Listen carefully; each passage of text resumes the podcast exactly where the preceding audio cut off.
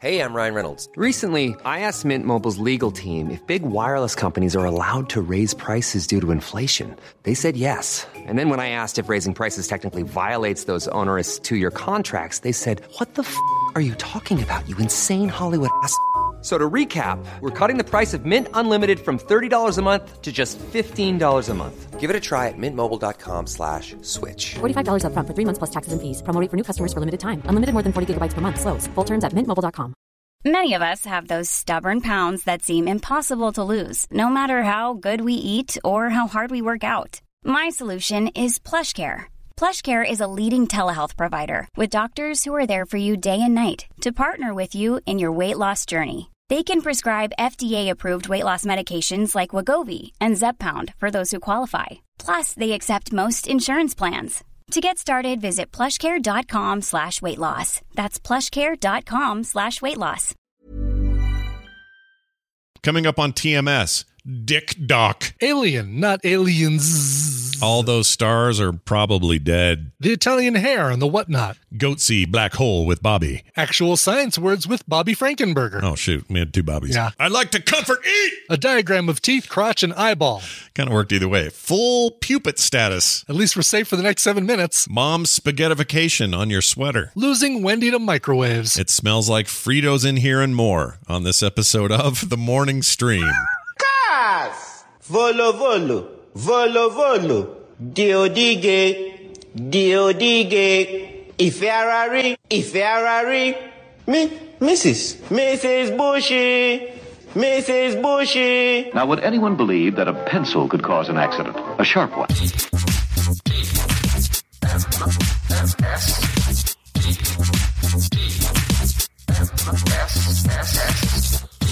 The morning stream. They mostly come in the morning.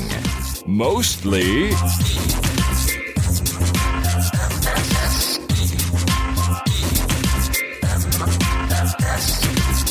Good morning, everyone. Welcome to TMS with Scott and Brian. Today's Thursday, uh, March 25th, 2020, 2021.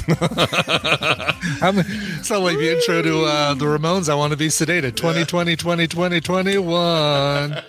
I want to be sedated. if I'm being honest, I do want to be sedated. There's days, man, where I'm just like, freaking put me out. Actually, today would be a great one. Yeah, I'd go Yeah. to the dentist uh, after the show today. So, yes, sedate me for my cleaning. Oh, right. Okay, so you got to remember, I know you will, but Yeah. you got to say, hey, I got this little sensitive area right here, lady. Oh, Keep your tools they, to don't even need yourself. to tell them. I think they've got a they've got a map basically. When they pull up, they've got a computer screen, and I think that uh, it must indicate sensitive areas because they they don't hit them anymore. Mm. It's amazing. They have three sensitive areas. They like- show Brian's rear teeth, his crotch, and his eyeball. All up on photos up there. Don't touch my In sensitive that order. areas. Yeah, in that order. teeth, crotch, eyeball. Nailed it. Yes, Uh, well, that'll be fun. You're what just George doing. Carlin used to call an army shower. There you go. You're just doing a um, cleaning, right? Just, like a cleaning, just checkup. routine cleaning. Yeah, All right, that's good to do. That's the thing. I, I know people have who've gone like four or five years between dental vi- visits. Probably don't want to do that. Want to get in there more often. You know, get in there. yeah. I mean, I've gone every six months in COVID times, and uh, that's I usually do. Actually, I guess I usually do four to six months. Usually three visits a year. Yeah, those people are already masked up, man. Mm-hmm. That's that was already their deal. Gloves and masks, right. baby. Yeah. Putting their hands Yeah. in your sewer mouth and looking for. and now they're and now they've got like the mask and then a mask over the mask and then a uh, blast shield over the masks. Yeah. like a, a clear plastic blast shield. Yeah, so they can try to beat that weird ball in the Millennium Falcon while. Uh, that's right exactly. I can't see anything with the blast shield down. How am i supposed to hit it bunch of mumbo jumbo religion or whatever he says over there. Han Solo being a dick while it's happening. when, Oh. when are we going to sit down and just redo all the audio for like basically just redo the audio for uh, Star Wars? I We'll think it'd be really fun. That'd be really be fun. fun. Sit there, watch it, record while we go. Just ham it up and try to Yeah, remember what right. they said. I'd love that. It's actually a decent hilarious. idea. Anyway, well, that's good. You're going to go do that, enjoy that, and uh, uh, have fun there. Um, what I was going to, oh, I was going to say, I think the universe is trying to tell me something. Um, this morning, I I played this right here. Whoops. Hold on. That kids have grown to No, that's the wrong one. Okay. the morning stream. This right here. They mostly come in the morning. Mostly. Okay, so that I feel I put that in there randomly without meaning to, without checking it. This is like the eighth Yeah. thing in a row that has some reference to the film Aliens uh, in the last few days, and I feel like Oh, the universe really? is trying to say, Scott, why don't you just sit down and watch Aliens? Like, should I? Should I just watch Aliens? Like, what's my problem? I mean, we talked about it on TMS. We talked about the movie Aliens being better than Alien or being, um, yeah, better or more likable than uh, than Alien. Mhm. They're both amazing movies, but to me, the one supersedes the other because it's like it's a really great sort of. Uh, it's where it all was meant to go. Like we're all going to go. Mm-hmm. Yeah. You start with your little horror movie with one alien on the ship, Right. Then you right. amplify it and ramp everything up on the second one. I think that second movie is amazing, and we'll It's- always think of it as one of my favorite movies ever. It's just Yeah, I mean, it's such a great example of different movies in a series being different genres, right? Like Alien is is your slasher film, except the slasher is an alien, is a xenomorph. yeah. Your Aliens is. uh I, I just wish they would have picked. Come on, uh, uh, Cameron, pick a different name. Like Aliens, I get it, right? Because there's multiple. I get it, but Mhm. but now forever, when people are distinguishing between the two movies, they're going to say Aliens. It's like uh, it's like uh, coming to America. Yeah. Oh, did you did you see Coming to America? Yeah. I saw Coming to America, but I've not seen Coming to America Yeah, yet. I don't like those either. I don't know what else you do though. It's too tempting. I'm sure the people at Fox at the time were like, "Oh, we got to just put an S on there." That's- Yeah, I get it. I mean, I I totally see why he wants to do it, but they didn't think ahead of time and say, "What are people gonna? How are people gonna talk about this movie in 30 years? What Yeah. are they gonna describe it? How are they gonna yeah. uh, distinguish it from the first movie?" But to me, it's so good and such it's so great at being what it is. And yes, at its very, very core, it's such a much more action oriented, you know, take on the Aliens franchise. But what I love about it is it's now its own thing. So people make references to Aliens almost as its own genre. The soul, you know, space grunt Marines with wicked cool guns, still shoot bullets, but they're kind of crazy cool bullets and big xenomorphs Yeah. chasing them down. Like it's its own thing now. And I don't know why. It just feels like the universe Mm-hmm. is saying, Hey Scott, why don't you watch Aliens? It's been a while. Why don't you do that? Paul freaking Reiser. yeah. Paul Reiser stuck in a closet thinking he got it all worked out. Nope. Nope. Didn't work out I want you to well go at all. back, Ripley.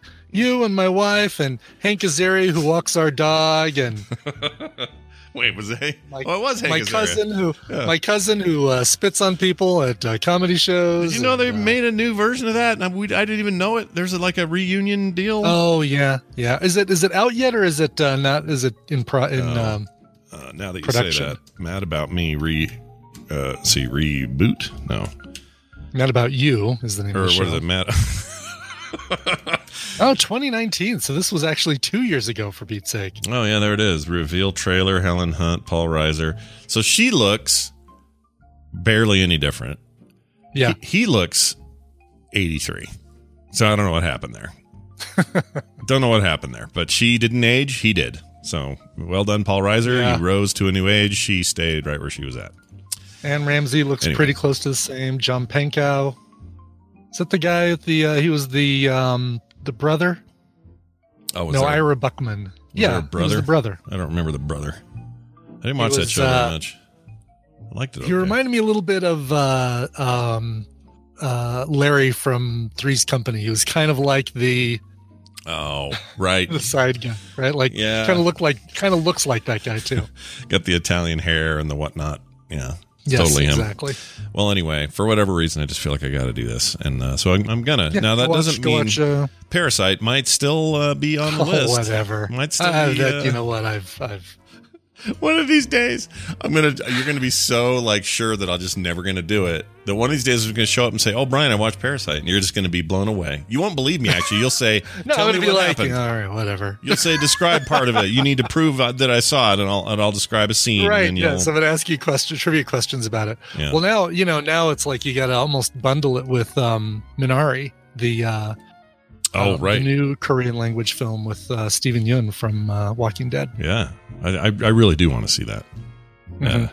but part of me is still like, uh, I don't know. Maybe it's with Parasite. I just know it's forever on Hulu because Hulu That's owns the, the, rights. problem. Yeah, exactly. So I don't feel It, any uh, rush or any kind of like deadline or whatever. Instead, I'm like, ooh, Fury Road's on HBO Max again, even though I own this on 4K Blu-ray. Let's I'm gonna watch. let's watch. Waterworld again uh, instead of watching Yeah. a critically acclaimed, Oscar-winning film. Yeah, foreign film. Uh, Listen, You should watch it. Just watch it just for the reason that it pissed Trump off so much that a Korean film won the Oscars. Did it? I don't remember that. Was he all mad about that? Oh my God! Yeah, there was a big uh, platform of his for a while about. Uh, Did you see this? Uh, Korean movie won the Oscars. Korean movie.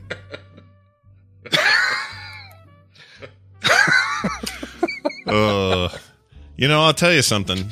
I have had. I don't know if we talked about this on the show, but I have. One, I've now gone. I think a month, one full month. Yeah, I think at least that, where I have I have actively, uh, or proactively, avoided all things political as best I could.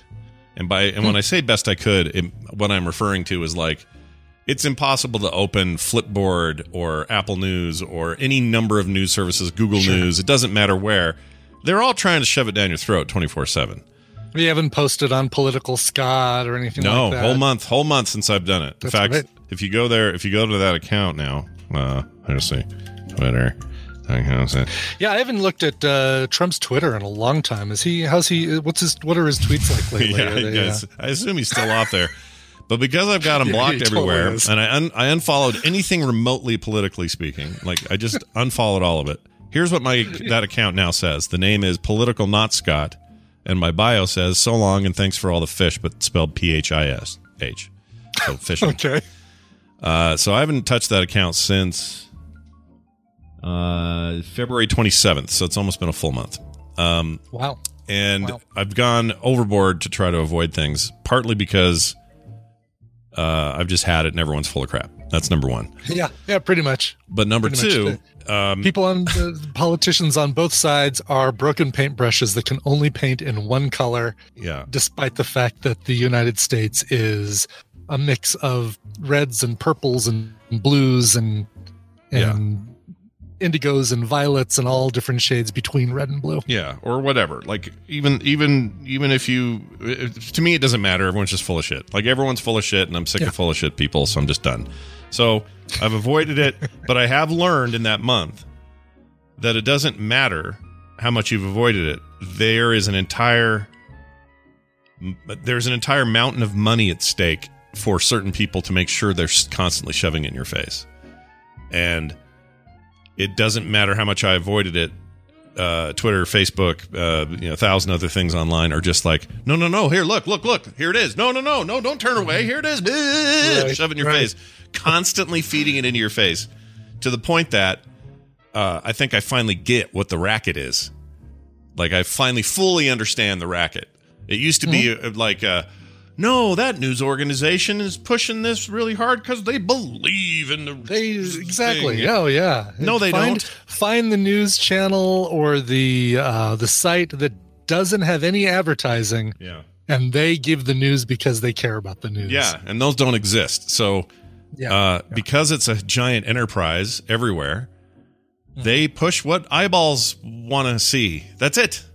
That's it. They try to grab you with like link bait and everything else.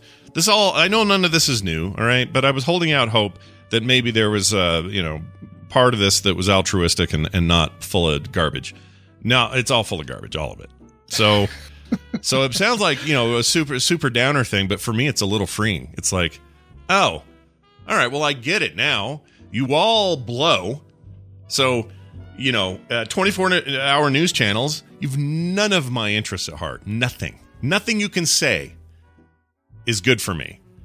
All you're trying to do is get me to buy gold bonds and freaking whatever, right? The, like uh, whatever your deal commemorative plates and whatever Ray Liotta is is, is pushing these whatever days. Ray, Ray Liotta is pushing.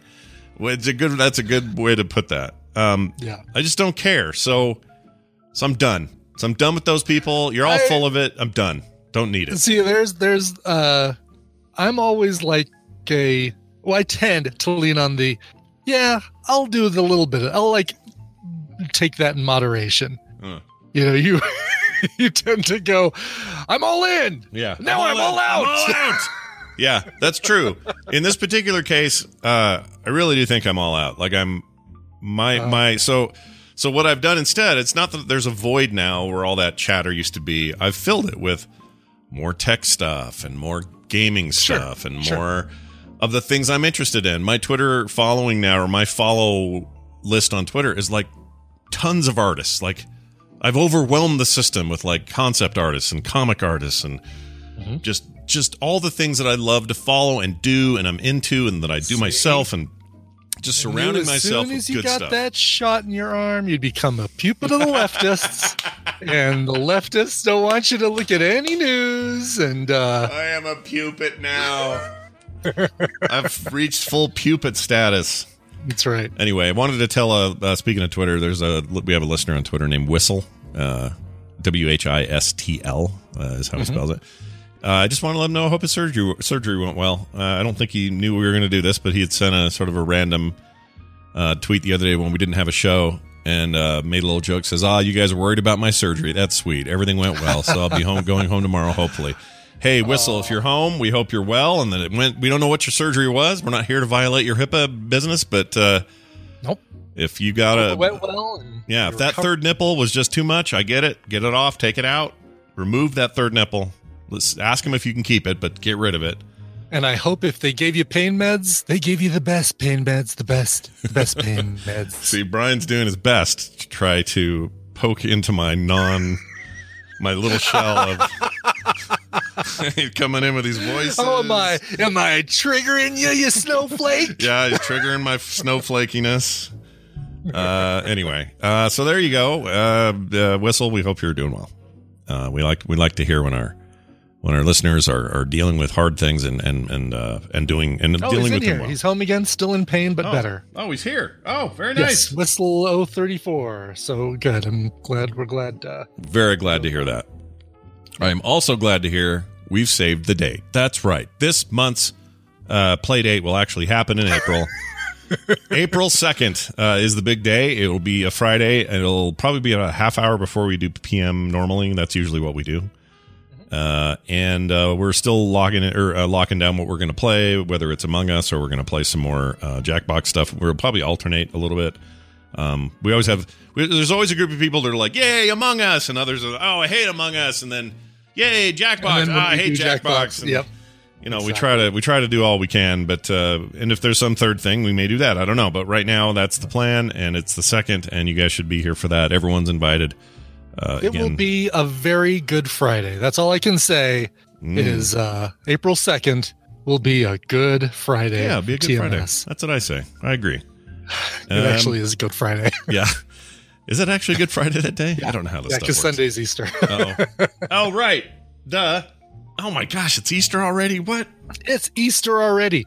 Come on, don't you remember? Uh, you know, never mind, never mind, never mind. I'm Uh, not gonna do it. I Not gonna do it. You were going to bring up another political thing, weren't you, from last I year? was. I was gonna remind us of of uh, a year ago when Trump said, "Ah, the virus will be gone and the churches will be full for Easter. It'll be great." Mhm. I think some of them were, but it didn't go so great. It did not go well at all. Yes, exactly. Well, oh right. Well, let's let's get off of this. April second, Friday, Good Friday, TMS Yes. Patreon play date, and uh, Be there, you what slackers. Yeah, be there. We're going to play. We're going to have fun. I'll bring the gin. You kidding me? The gin- Oh, you, will you? Okay. Sure, I'll drink. I'll drink some gin. All right. Uh, Do you mix Claire. gin with anything, or do you do just pure Yes. gin? Or oh, you do. No, no gin, and I like gin and tonic, but I like uh, gin and fresca. Any sort of light citrus soda is Mm. good with um, Also, I have been continuing to do the raisins. Oh, sweet. Wait, yeah, are they I, back? You know, I are didn't, I didn't they- soak those gin raisins for nothing. Yeah, I'm we talked. uh, we talked about putting those in a more of a glass thing next glass, time, and so it yeah. didn't taste as plasticky, possibly. So, uh, Yeah, it wasn't so much a plastic taste as much as it was a soap taste. well, that's no good either. Ooh, uh, Claire says cream soda. All right, I'll try that. Ugh. Gin and cream soda, really? Gin and cream soda. Yeah. All right, let's uh, do this. I think science is cool. I do too. You know- Time to talk some science with our buddy and our pal, Booby Frankenbooger. it's your fault, dude. You told us. You're the one. You said. I think you are more bothered by that name than I am because you apologize every single time. it's true. Yeah, you told us. You told us it's your fault. It's your fault. well, look, as somebody who grew up being called Scotty Potty 90% of his life, uh, you know, I'm sensitive to, to people doing that to names. And so, you know, I well, never want appre- I appreciate you you caring about my feelings after you. After I say it, yeah. Uh, really good point. Hey, uh, it's good to have you here, Bobby. Bobby Frankenberger joins us on uh, Thursdays quite often to talk about different stories happening in the science world. Everything from what's happening with uh, NASA and Mars rovers all the way down to what the vaccine's doing. Today's a little bit different, though. We're going to talk a bit about um, the first image of a black hole yeah. uh, gets this polarized update that sheds light on magnetic fields. We're learning more about black holes, everybody, and they're not just full of weird floating robots and uh, uh, terrible 1970s movies from Disney. So tell me more about what's going on with this. Um, I want to know more about the Disney movies that are inside the black holes, Mm. but um, science is still cracking that one. Uh, so, so black hole. First of all, let me start by saying black holes. There's a lot of physics involved, so I'm going to try not to go too complicated. Mostly because I barely understand it myself, but I do understand a lot of it.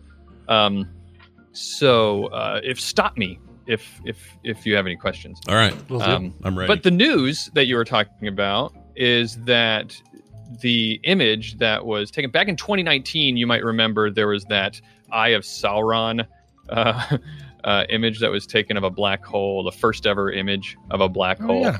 Yeah. Yeah. You remember it got memed all over the place? I do remember that. Oh, Yeah. It was like big, a, the goatsee black hole. it was We quickly forgot about with murder hornets and pandemic, but yes, I do remember. Yeah. yeah, it was a, it was a bright light despite it being a black hole, it was a bright light in an otherwise dark time. So, That's Yeah. right. Yes. yeah. Um, but that was uh, that was really impressive in and of itself because that black hole is 55 million light years away, Whoa. uh, which is really far. Um, Does, does that mean because we're only can see the light 50 million years later that what we see today is what we would have been there that long ago and probably it's gone? Like if in real time, it's probably not even there, is it? well, it's probably still there uh, I want that sentence. Hold on. I want that sentence like on a T-shirt or. Uh, No, no, think of, for real. Like when you see stuff when they're Yes, like, "Oh, this yes. is uh, 10, mil- 10 million 10 uh, light years away or even ten year light years away." It's only ten years later, right? yeah, we're Right. seeing we're seeing the sun's light seven minutes ago. Right. Yeah, yeah. So so that's cool because we can assume the sun's still there in seven minutes into the future. We're still going to be okay. At least generally, you can assume that. Right. But this black But hole, 55 million fifty-five years, million, black hole might not be there. it might right? not be mm-hmm. there. It's probably just an mm-hmm. old hunk of shit. Now we don't know. What do we know? We don't know. I like that. I like the optimism there, though. Like if you look in the sky and you can still see the sun, you know, you at least got about seven or eight more minutes. It's it's kind of the it's kind of the equivalent of Scott watching an old movie and saying, "Yeah, all these people are dead now." Yeah, yeah. Scott this looks black up hole? at the This black and hole's says- probably not even there anymore. right. Scott looks up at the sky and says, "Yeah, all those stars are probably dead now." Yeah. Yeah. I mean, you're not wrong. I just, for whatever reason, it always hits me when you say, or anyone says, so many hundreds of, or, you know, millions of miles away or millions of light years away. I always go, mm-hmm. Mm-hmm. oh, geez, it's probably not even there. Like, I'll go out and look at the stars. I'll see some far off star, beautiful night, and I'm supposed to go, oh, what a beautiful summer night. I can see the stars. There's pollution is gone. Uh, what a what a moment. No, I'm going that star's so far away that it's probably dead by now, and every planet around it has has burned and crashed or frozen because that sun doesn't burn anymore. But I don't know it yet because I'm only seeing it from 50 million years ago. But right now, in real Yeah. time, it's dead. Anyway, It's probably so stars do exist on a even longer time scale than that. So it, the black hole's probably still there. It probably is different, maybe a lot bigger. Um, who knows? But it's it's definitely it's it's I shouldn't say definitely. It's probably still there. We'll never know. What's it matter? We're it doesn't matter. We're never going to know. years to Chan- find out. Chances are, chat room said Torek says this, and I agree. It was probably dead. That star was dead before I even existed. Think of that. Maybe I, I wasn't Maybe. even Could be. born yet, right? Like I showed up in uh, uh, 69, out my mom's shoot, right? And little did I know that the star that I was going to see low these many years later, it's not even there anymore. It wasn't there when I was born. It probably wasn't there when she was born. It probably wasn't there when any of us were born. these the this conversation really kind of hits at the the i'm actually going somewhere with this. Um Becoming therapy Thursday, isn't it? yeah it is this is it, well it talks about it, it sort of like hits on the the massive scales that we're talking about when you talk about space and especially black holes. Black holes are weird. Um in fact in that image that you look at the whole the the whole the black circle in it is talking about scale. That black circle is like 40 billion kilometers across Oh my just the- gosh. Oh, wow. just that circle Billion. um, which to give you a sense of scale, I think the the distance that Neptune is from the sun, Mhm. so our farthest planet from the sun is 4.5 billion kilometers. Mm. So ten you can times. so 10 times that. Yeah. Wow. That's insane. Just You know what that is? 40 billion. Hold on. That is. Sorry. That is. If those were dollars, that's four discords for Microsoft because they're thinking about paying $10 billion for Microsoft. Think of it that way. that's right. oh, that that finally puts it in perspective. Yeah, we finally got it. Kilometers were dollars, then yeah, you're right. um, do, black holes. I know for a while it was uh, theorized that black holes are born when a star collapses. Like certain certain Yep. stars may turn into a black hole Yep. when they collapse. So potentially, right now we could have a bunch more actual black holes that we can't see that are that we'll see in 55 million years when the light of the dying star finally reaches us. You know? Yeah, exactly. Yeah. Yeah, that's exactly how black holes form as stars collapse into them. We have a much closer black hole to us right now. Is it M32 or something or what is it? Uh, Um, well, we have Sagittarius A star, Mhm. which is a cooler name than M. yeah. way, whatever. way cooler. Way name. cooler, yeah. yeah. I think that was Um, my bingo. I think it's when I won bingo with the other night. Bingo, yeah. Sagittarius A star is the name for the supermassive black hole in the center of the Milky Way galaxy, our galaxy. Shut up. Really? We Yeah. have a we have a a thing here? Scientists scientists are pretty sure that every galaxy m- might have uh, a supermassive black hole in the center of it, and that they might be pivotal in the creation of galaxies. Oh, I thought I thought we were talking about like the heart of Mark Zuckerberg, not an actual black hole in the in the middle of our thing. so you're saying that that uh, okay? So what does that mean? Anything for us? Do we have to worry at all since it's so close? I mean, relatively. That's a good close? question. That's a really great question because one of the common misconceptions about black holes is that they're like these vacuums that suck everything in, Mhm. and that it's just inevitable that black holes nearby are just going to suck everything in, which is not actually true because a black hole, if you think about the fact that a black hole is just a star that got so massive that it, it collapsed under its own pressure, Yeah. um, gravitational pressure, um, it still has the same amount of mass in the same small space, and gravity, or you know, the way you orbit something is determined by its gravity, and the gravity is the same, even though it it it, it is collapsed down. So you'll, things will just co- continue to orbit around it, so it's not really sucking anything in. Uh, the best way to explain that concept is to if you were to imagine that the sun if the sun were to collapse into a black hole which it won't because it's not big enough but if it did happen to to collapse down into a black hole it would be a black hole about six kilometers across. And you might think uh-oh that would mean that the earth is going to fall get sucked into it but it wouldn't because it Hmm. would still be exerting exactly the same amount of gravitational force on all the planets and they would just continue to orbit There just wouldn't be any heat, and we'd freeze over, right? yeah we would die Yeah. We but not because we got sucked in but Right. because We wouldn't die in the more light. dark, and it would suck. Right. because Our, I think I think V'ger's in there. Anyway, look at this. I found a quote. Uh, this quote on this article says astronomers have long thought magnetic fields carried by the hot gas near black holes play an important role in letting gas fall in and in launching relativistic rel- sorry relative relativistic jets of energetic particles out of into the surrounding galaxy. The polarized image uh, we see now tells us that the structure and strength of these magnetic fields is very close to the black hole in M87 where the jet is launched. So, s- quick translation: uh, these basically somebody put on. uh, It's the equivalent of somebody putting on polarized sunglasses and going, "Oh, That's different than I thought it was. Yeah, so that's exactly what polarized light is, of course. Right. Um, it's light that is all oscillating or vibrating in the same direction.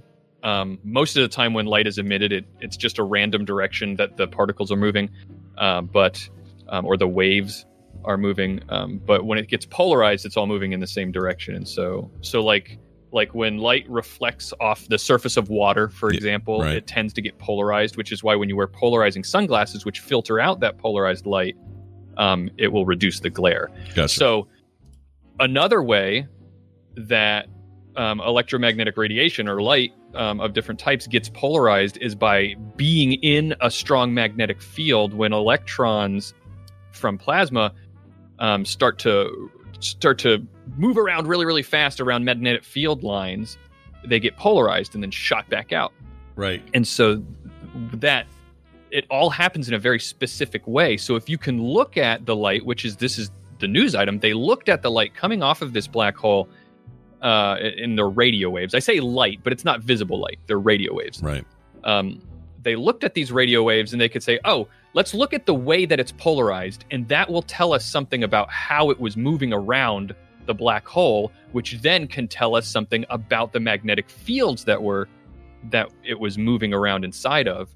And yes, there's a lot of bi- complicated words in what you read, but what it's what it has told us is that the magnetic fields around a black hole are super strong, so strong that it actually, when stuff falls into a black hole, it gets momentarily slowed down and doesn't fall in quite as fast as you might expect from the gravity because the magnetic field wants to hold onto it before it Oh, goes in. wow. Yeah. So oh, it's oh wow, yeah. right, that changes like- that like- whole dumb idea, that doesn't it? It's like you- that Disney movie is shit. Right. It's a garbage that's movie. shit. Well, no, actually, the whole well, last couple minutes of the movie are in slow motion, aren't they? Yeah. Well, that's So a good point. go. Maybe they were they were they were predicting accurate They knew what they were doing even back then. But this idea that we Well, get it will eventually. It will eventually get sucked in. Don't let me. Hmm. It will. Yeah, but you're not going to it's not gonna go bit. And just suck you in like in 4 seconds and you you turn into a thin little line of gar- you know, compressed garbage. I don't know. You will still get spaghettified, which is what you're talking about. oh, That's- that's an really? I like that. That's cool. That's an actual science word. The spaghettification is the process of matter as it gets sucked in gets gets stretched out into a super long, thin strand of matter because of the way the tidal forces. is. Yeah. Yeah, you're so close, and the gravity's so strong that the the gravity of the black hole is pulling on your literally pulling on your feet much stronger than it's pulling on your head, Yeah. and it just stretches you out. I get it. No, it's look, mom spaghettification, I always say. I always say that. Yeah, it Uh, puts it. You're always calling people When you're here, your noodles. family, and you're gonna Um, die. Yeah. Sorry, Bobby, what'd you say? I was just saying you you like to call people noodles, but um, Oh, I do. My So- brother called me Noodle as I was growing up all the time, so it kind of stuck. He called me Noodle every time he'd see me. He's 10 years older than you me, so he'd go to college or whatever, come home and go, Oh, hey, Noodle, what are you doing these days? And it just stuck. So now I say Noodle and Doodle and poodle. Poodle. Um, so they also know. I'm trying to figure out a way to get out of this. Um, Good luck. we're stuck like a black hole in this Black conversation. Um, the uh, the magnetic field lines actually they have also determined are shaped like a donut around the uh, the accretion disk uh, that that is like the the disk of plasma that's around a black hole, but the magnetic field lines go around that disk and form like a donut around the uh, around the black hole. So that's pretty cool. You had me at accretion cool. Accretion. What'd you call it? Accretion? It's an accretion disk. So when things Yes. are getting sucked into a black hole, just like you know how you've got a big planet like Saturn Yeah, and stuff gets torn up around it, and it's but and it's got a ring, it's got rings around it. yeah, yeah. Um, that's because just things that have gotten too close over time, the massive gravity of Saturn just pulled things apart and just all the debris formed uh, rings around the planet. Um, the same thing happens with a black hole that has much more gravity. Um, everything gets ripped apart as it's being pulled in super, super fast, and it gets pulled into plasmas that form a disk around, uh, orbiting around the black hole that the scientists call an accretion disk. Well, what, let me ask you this. Uh, sorry, you had the Saturn thing made me think of this. Why doesn't Jupiter have a big giant effing ring around it?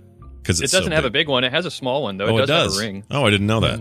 Okay, Yep. I'm learning It's- something. it's not as does, big. does as well, I think. Does Uh, it? I know that a couple, yeah, a Neptune couple of the gas giants have have. Uh, If we keep doing It's a con- satellites every five minutes, we'll have our own ring eventually. Yeah, they'll smash together. the MTV ring. Yeah. Dun, dun, dun, dun, dun, dun, dun. But anyway, um, yeah, like I, I, always, I never think of uh, any other planets but Saturn as ringed. But I guess, I guess there's some, and I just didn't pay attention in class. That's what happened there. Jupiter must something must have happened with Saturn. It caught some extra stuff. Mm-hmm. Who knows? Yeah. Well, it's very I'm sure pronounced knows. there. I just don't.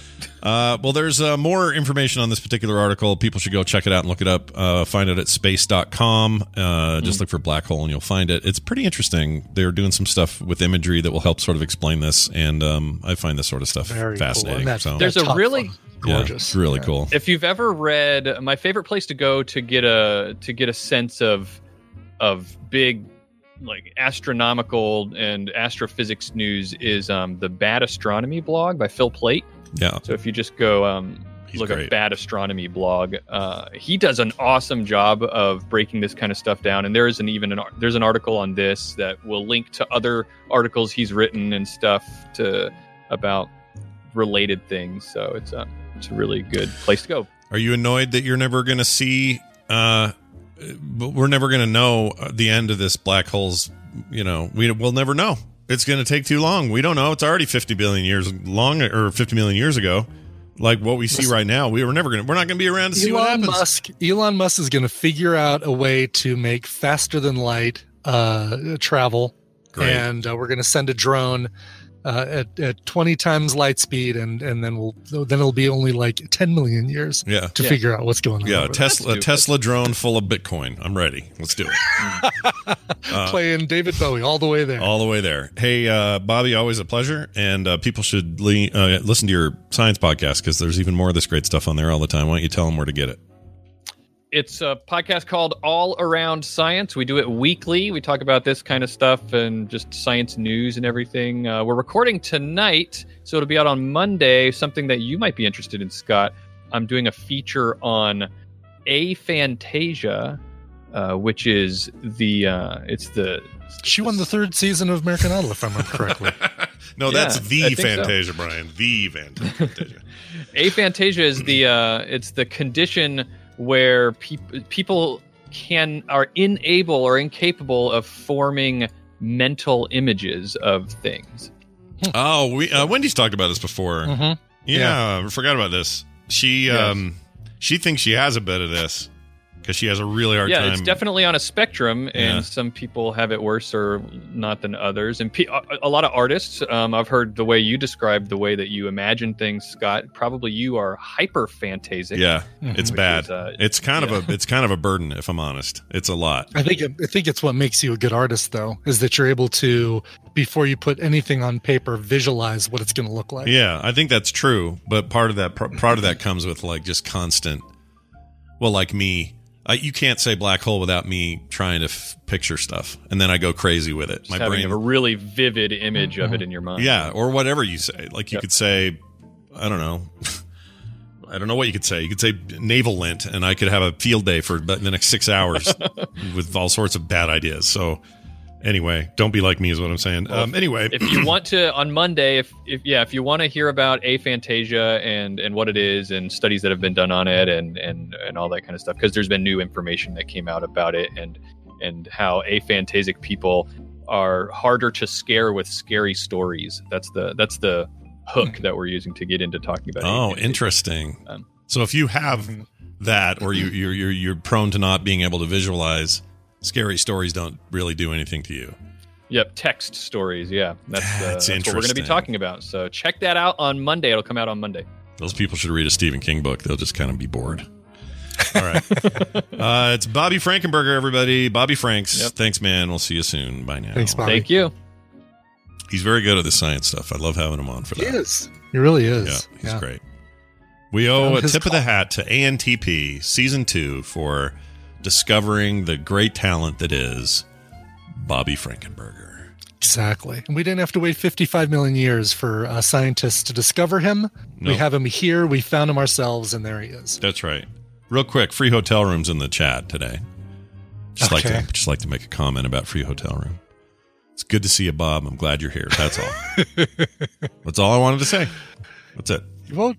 He, he's not into the. uh He's not into the like responding to us when we say something. He's more like the the Statler and Waldorf sitting up in the balcony commenting on what we say, as opposed to. uh you know, he won't respond when we ask him a question or say something Yeah. directly to him. He's like a passing stray dog. takes a takes a dump in your yard and then leaves. Doesn't hang around to We see your you. reaction. We love you, Bob. Oh, of course we love I'll Bob. always, I'll always treasure our lunch together. Yeah, we love Bob. Nothing wrong with Bob, but you know, Yeah. take a dump Yeah. and leave. That's what he does. Take a dump and leave. All right, we're going to do some news. It'll be quick and painless, and it begins with this. Today's news is brought to you by. Brought to you by Coverville, where today, after my dentist appointment, so I don't know exactly what time it'll be, let's say 2 p.m. Mountain Time, twitch.tv slash Coverville. That's a good safe. I feel safe in promising that. Uh, Lady Gaga is celebrating her 35th birthday, so we're going to be doing uh, a couple sets of Lady Gaga covers, a couple covers by, actually, one cover by her, and the rest of our covers of her. And uh, that'll be coming up today, 2 p.m. Mountain Time, twitch.tv slash Coverville, or just go to coverville.tv. What is she now? 35, you say? 30? 35. For some reason, I thought she was a little older. Okay, awesome. I did too. Yeah, Yeah. she just feels like she's been uh, around. there's a maturity. There's a maturity to her that I think is. uh no, I don't mean in her looks. I mean just something about the way she presents herself. She's always presented for sure. a mature sort of. I don't know, just a really strong woman image thing that doesn't make her seem like a young starlet or whatever. Exactly. I, I totally agree. Although when we were 20, we would have said 35. She's ancient. Yeah, that's true. Remember, remember when thirty year or I remember when twenty year olds seemed like they were ancient. Yeah. We were so too. wrong, so stupid. We're so wrong. How could we be so wrong? I don't know. Generation after generation, we just keep doing it. So put on your poker face and come watch Coverville, uh, coverville.tv at uh, 2 p.m. Mountain Time. Nice. Uh, so yesterday we had a little TikTok story about sitting on a toilet backwards. Remember that? Yes. Yes. well, we got a new one. Uh, TikTok vet tells social media users to stop giving dogs chicken with hot sauce. God, why do we have to tell people to stop doing this? Yeah. It seems like you should, people with common sense, people who own do- dogs should know you don't do this. Right. You absolutely should not. Uh, a vet has warned TikTok users of the dangerous consequences. When I say vet, I mean veterinarian, not a like army vet. Okay, just to clear this up. Um, the dangers, dangerous consequences that can come from canine hot sauce challenges, which apparently is a thing. I've only seen one of these come out through my feed, and I was annoyed bit with it.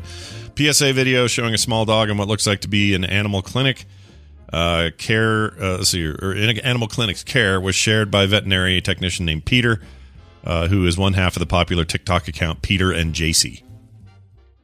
You know him, you love him, I guess. Yeah, I little. Peter and JC. You know, old Peter and JC, Brian, with He's one half of the popular Peter and JC. Yeah. But not the JC half, the Peter half. Those are the ones. Um, it says, "All right, so this is how everyone starts every TikTok video, by the way, and here I'll quote it." Honestly, if you go to ninety nine percent of TikTok videos where people talk and there isn't like you know music or something, they Yeah. start with "All right, so." That's how they start. Yeah, right, right. Anyway, all right, so you know that trend where you give your dog a piece of chicken with hot sauce on it to see what the reaction is. He began. Uh, he then flipped the camera around to show a small dog wrapped in a blanket. Well, this little guy got chicken with hot sauce on it. He explained between head rubs, and then he got another piece of chicken with hot sauce on it, and they just kept giving him more to see what his reaction was because they thought it was just so funny. And now he's in the hospital with pancreatitis, pancreatitis, pancreatitis, Yeah, you're right the second time. pancreatitis. Pancreatitis. All right. So stop with doing trends with pets, says this guy. Peter and JC's videos received more than 296,000 likes, several thousand comments and shares since the original post on March 2nd. Most commenters expressed their disappointment with the TikTok trend. Why would anyone do that to a dog? That's just mean, one person wrote. People uh, should not do that or be allowed to have animals. Another chimed in, It's not right, they said. Well, I agree. Why That's would you do this? right. Why would you do this to your poor dog? Because uh, garbage people on TikTok uh, do this Boo. for likes and follows, and they're just garbage people. Speaking of TikTok, I gotta. It's mentioned on Twitter. I'm gonna say it again. So I have this thing. I don't know why I do this. Uh, I'm intrigued by accounts that are either uh, folks who are disabled who run accounts in some way. I I don't think that's the right word anymore. What is it now when you say people with disabilities? Um, or uh, I follow a lot of accounts where the caregivers of somebody with Alzheimer's is running an account, and so they're sort of chronicling this person's uh, time Okay. with Alzheimer's, and I find them fascinating because they're uh, there's a rawness to them, and it's you know it's of course like in the Alzheimer's case, it's sad and and and you're like, oh man, they're you know you see them do, you know over time you see them go from from just sort of having a little short term memory loss to you know months later they're really in a bad place or whatever. Yeah. Um, yeah. but the there's something about them I just am drawn to them, and and the and the thing also it, it knows that you're drawn to something, so it feeds you more of them. That's how the algorithm works. Right. And so I'm right. getting more you're and getting more of them all the these. time. And I'm so invested in a few of these people's lives. I'm so invested in a couple of people. There's an old guy used to be a high school coach for 50 years or something where he grew up, and his his daughter's taking care of him now. And he's just the sweetest old guy, but he's just every day's worse. And and I can't. I have to know how he's doing all the time. And it's just his TikTok account. It's so weird. It's so weird. So That's sweet. yeah, it is. I kind of I like it. There's a lot of humanity on display. For those who think I'm just there for the misery, I'm not. It's it's not all miserable. That's the point. Is there's a there's a certain like uh, accelerated amount of sort of uh, love and care that comes from a, a child or a grandchild that's trying to do their best for a grandparent who's dealing with with Alzheimer's or whatever. And I don't know. I just get drawn into it. Um, and then the the ones with people with disabilities, whoever they are, I'm just blown away that they are who they are. Like they can do the stuff they do. This blind guy I follow who who just does way more stuff than I do, and I have no excuse. I can see. So, uh, so yeah, I, I, I, I really like that stuff, and I don't know why I brought that up. And that's right. and see, there's good use of uh, of TikTok. Well, I mean, and I don't that know. and the artists, it's you know Right. the artists that are on there. It's just it's so much. Uh, there's so much TikTok on TikTok. there is a lot of dick talk on TikTok. Yeah, they should just call it dick talk. Get it over with. They should just call it TikTok. Maybe Yeah. make a separate service. TikTok. Yeah, spin off. You're a dick. You belong on TikTok. Yeah, get a nice- TikTok get or TikTok. Dick Dock. no, that's my that's my erectile dysfunction doctor. That's what I call him. He's my dick doc. TikTok. Yeah. All right, moving on.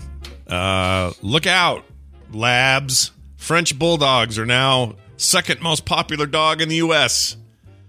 They're way overbred and they have spine problems. But anyway, another dog story. Could the go. French bulldog become America's favorite purebred pooch? Says this What? article. Yeah. Well, uh, after riding a rocket ship to popularity over the last quarter century, Frenchies came in second, only to the Labrador Retrievers, currently number one.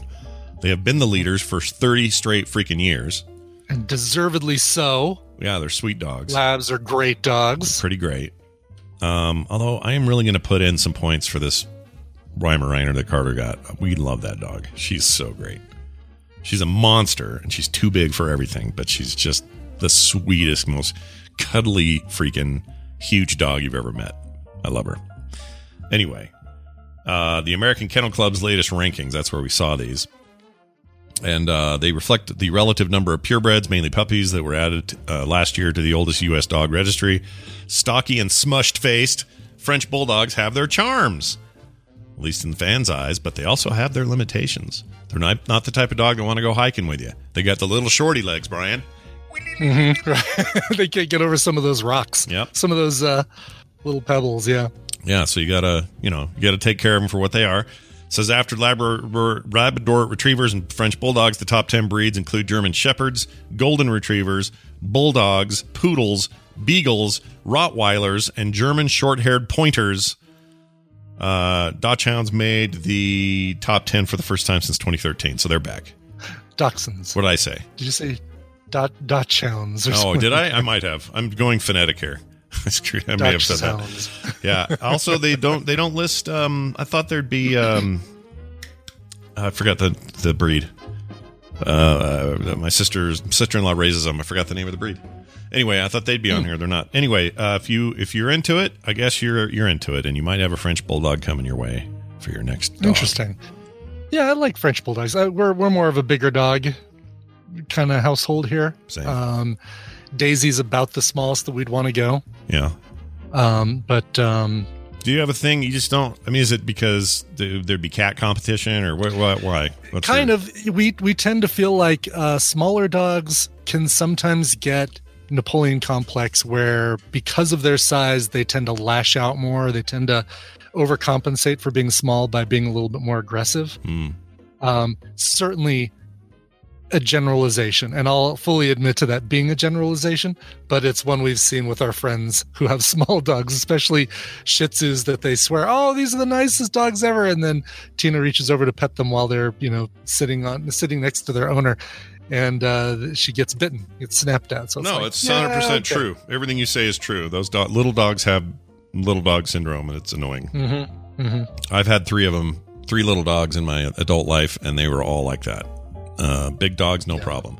Rainer stuck in the middle somewhere. She's sweet as can be and kind, but she's nervous like a tiny dog. Mhm, mhm. She's not. She never bites or does anything aggressive with anybody, but she's so nervous.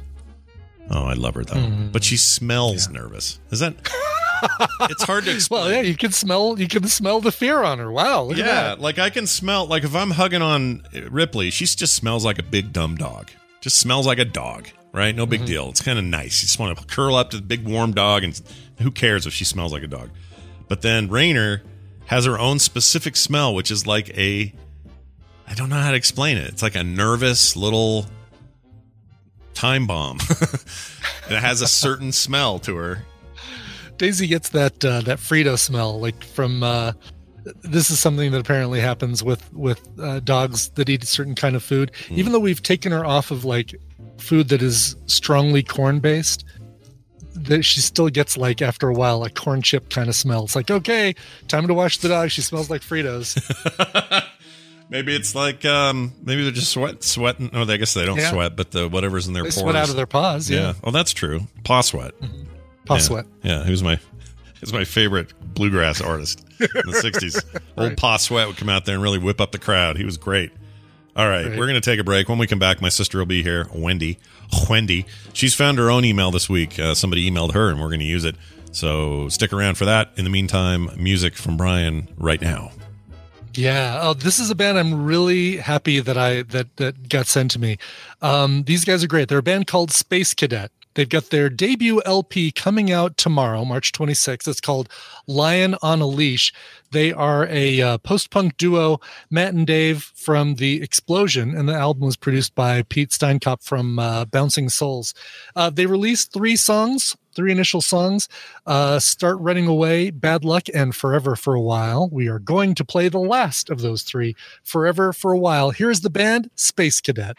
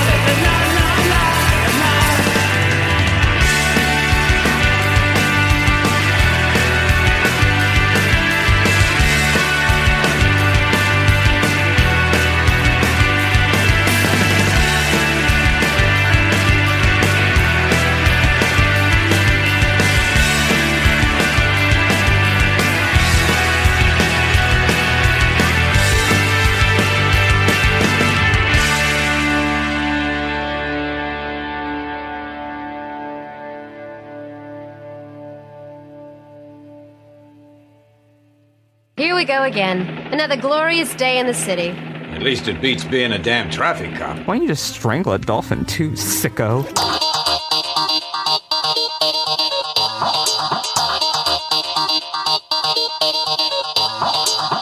The great kid, uh, the great uh, t- taste that kids have grown to love. They're great.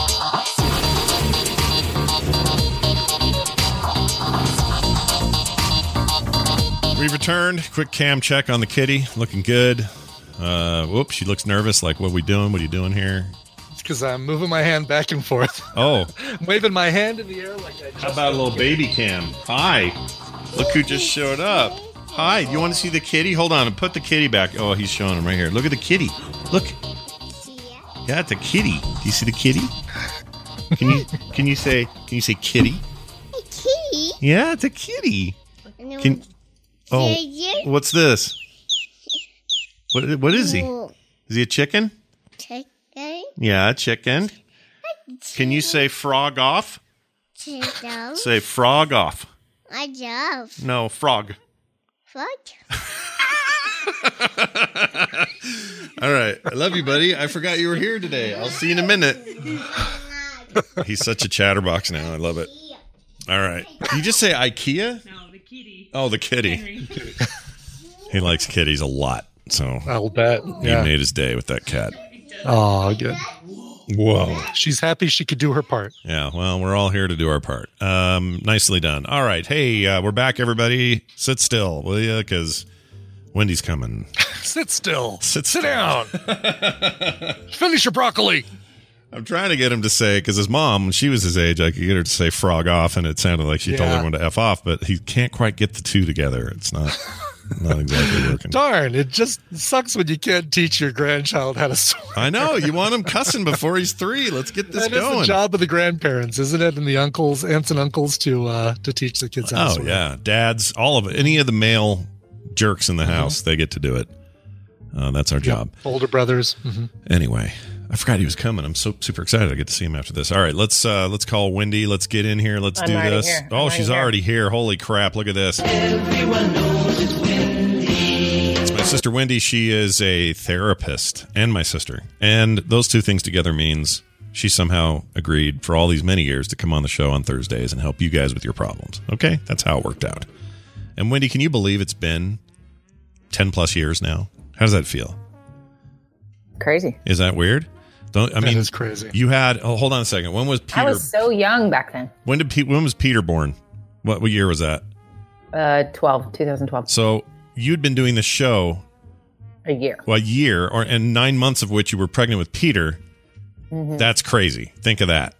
Just put that in your brain and wash it around a little bit. I also was not eating sugar that year. Oh, that's right. I remember that. Yeah. But now you're back. was you're I full. grumpy the whole time? Yeah. I must have been. You're now you're just handfuls of the stuff, right? You're back Ah, to full back sugar. to back on track. Fantastic. Uh, trust me, that'll go well as you get older. All right, moving on.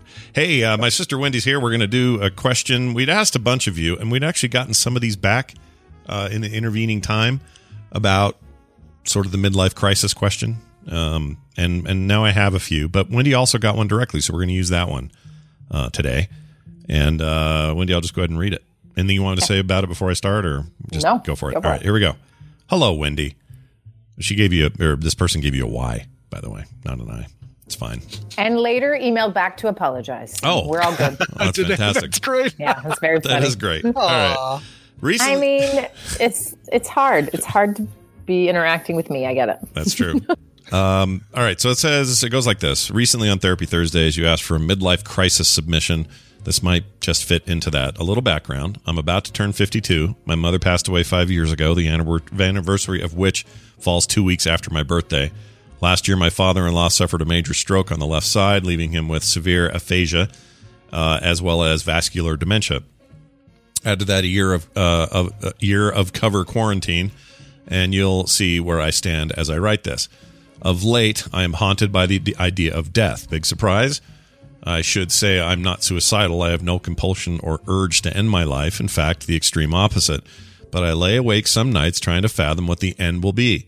I know it will happen someday, and uh, see what will it feel like to become nothing. This really cranked up several decibels when I saw Neil deGrasse Tyson on a talk show describing what the end of the Earth will be like, followed followed on by how the universe will most likely end.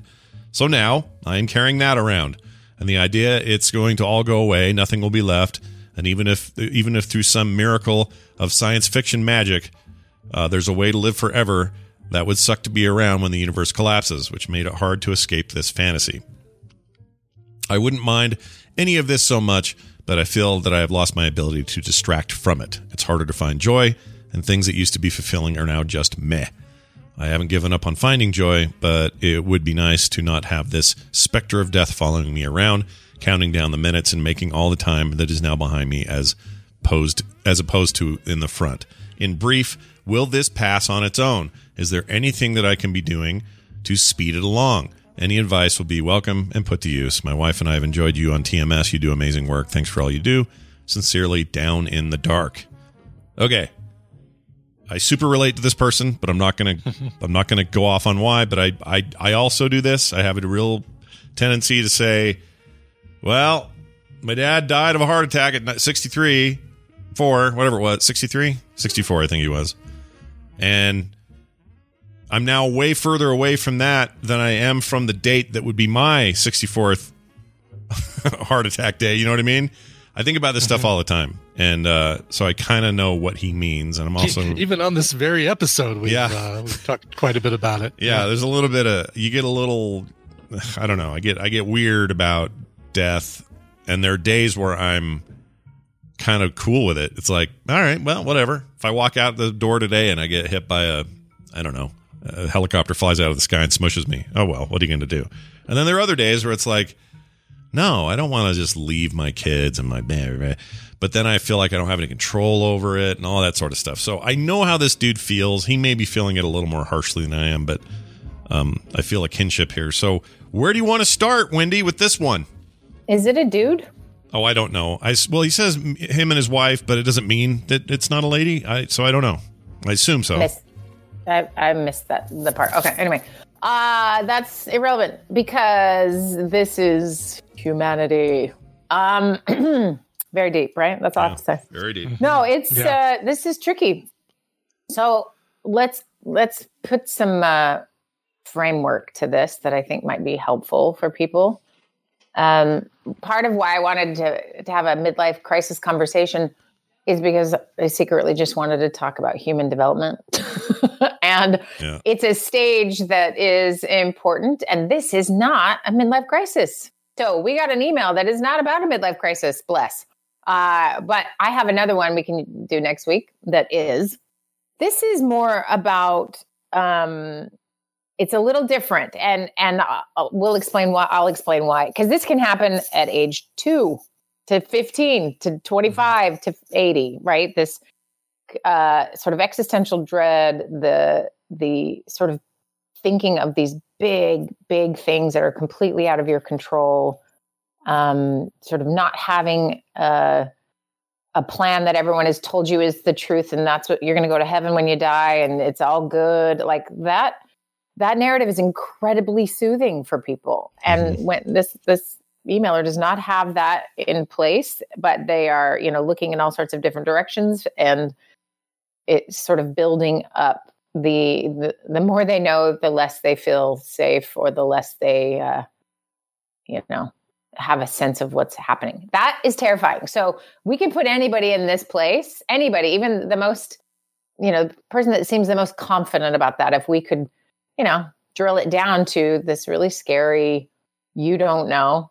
I mean humans aren't great with that. We are really great with a story. We're really great with something has meaning or purpose or what's the plan right? Like that's that development in our brain is a pretty recent one um, as far as humans go but it's this it's an extension of all of the very old parts of us all, the old parts of us which is safety um, predictability not going to get eaten by something um, right? And so welcome this is everybody. Now we should probably make a caveat here.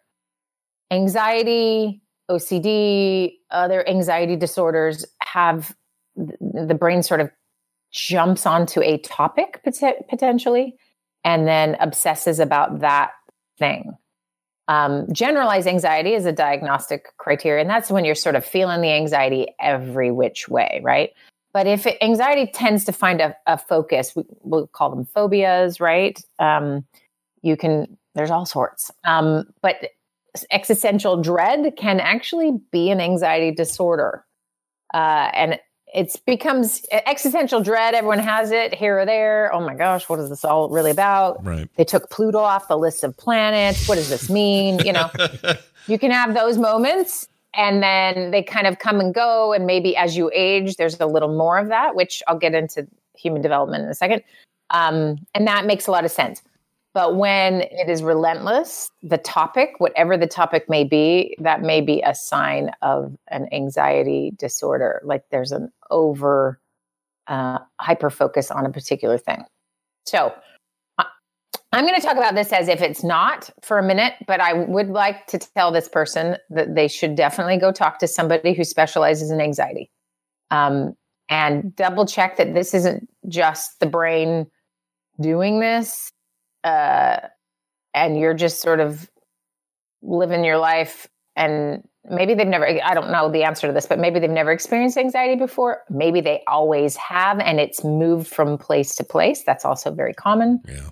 And that's very common in the lifespan for that to to change where the hype the, the hyper focus of anxiety might be. So there is good treatment there is good help to relieve some of the sort of um, ruminating elements of this and the keeping you up all night elements of this. Um, so just that as a caveat that there is a version of this that is absolutely some you know explained by an anxiety disorder. Doesn't mean every single person on earth won't have a moment of, of existential dread. They will. That's that's within the normal range of human experience and then when it's too intense, then we got to look at something else, right? Now, clearly, there are things that happened in this person's life that have moved them towards this direction. Um, what you know, and that's the lifespan stuff. We start to watch our loved ones pass away. We start to become. I, I my whole life, I just know that mom has read the part of the paper that has all the obituaries, and it's always just like looking for friends and looking for people she knew and um, and you know, I think now most of those people are already gone, and so it's younger people. I mean, that's just a, a behavior of like gauging where I'm at survival wise, and there's there's some quote unquote normalcy there, and there's some fear and stress there, and sometimes it's trying to put together stories to feel more comfortable.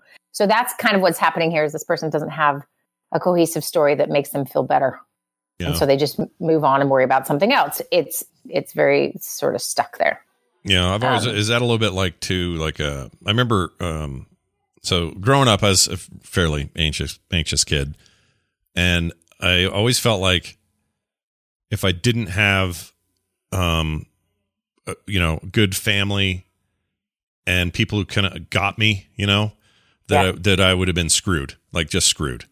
And and it was like those there there were like these really thin borders that sort of kept me in a sane straight line um, because I knew that mom and dad would support me even if I was a little bit weird or or you know like it's it's hard for me to explain but I always felt like if I was in just a slightly different situation where let's say I had a dad who um, was insistent that I you know you're going to play football or or you're not in this house or you know what whatever whatever you know thing he would he would label me with or or push onto me that it would have been enough to just shove me off the edge and I would have been a mess.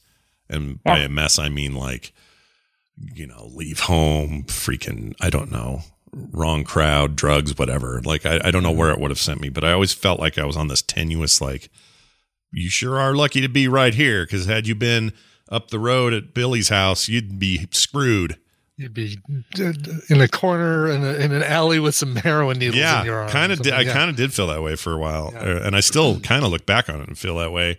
I feel that way now with like not not that I'm, you know, I've, there's a lot of maturity since then, but um, you know, Kim and and uh my immediate family, it is it's it's still that right. It feels like I've got this like padding around me so that I don't lose it. that sounds way worse than I mean it to sound, but but it, but Everyone acts as the rubber room for you, is what you're saying? a little bit, a little bit, like or or they're they're my um they're my road or they're my uh, landmarks. Like like Yeah. I can look, I, I can see a situation's being bad. Like I remember a year ago, right? Getting clobbered by early pandemic stuff. Nobody knew what was going on. We were now in the thick of it. Shutdowns were happening. It was a mess. That's about one year ago.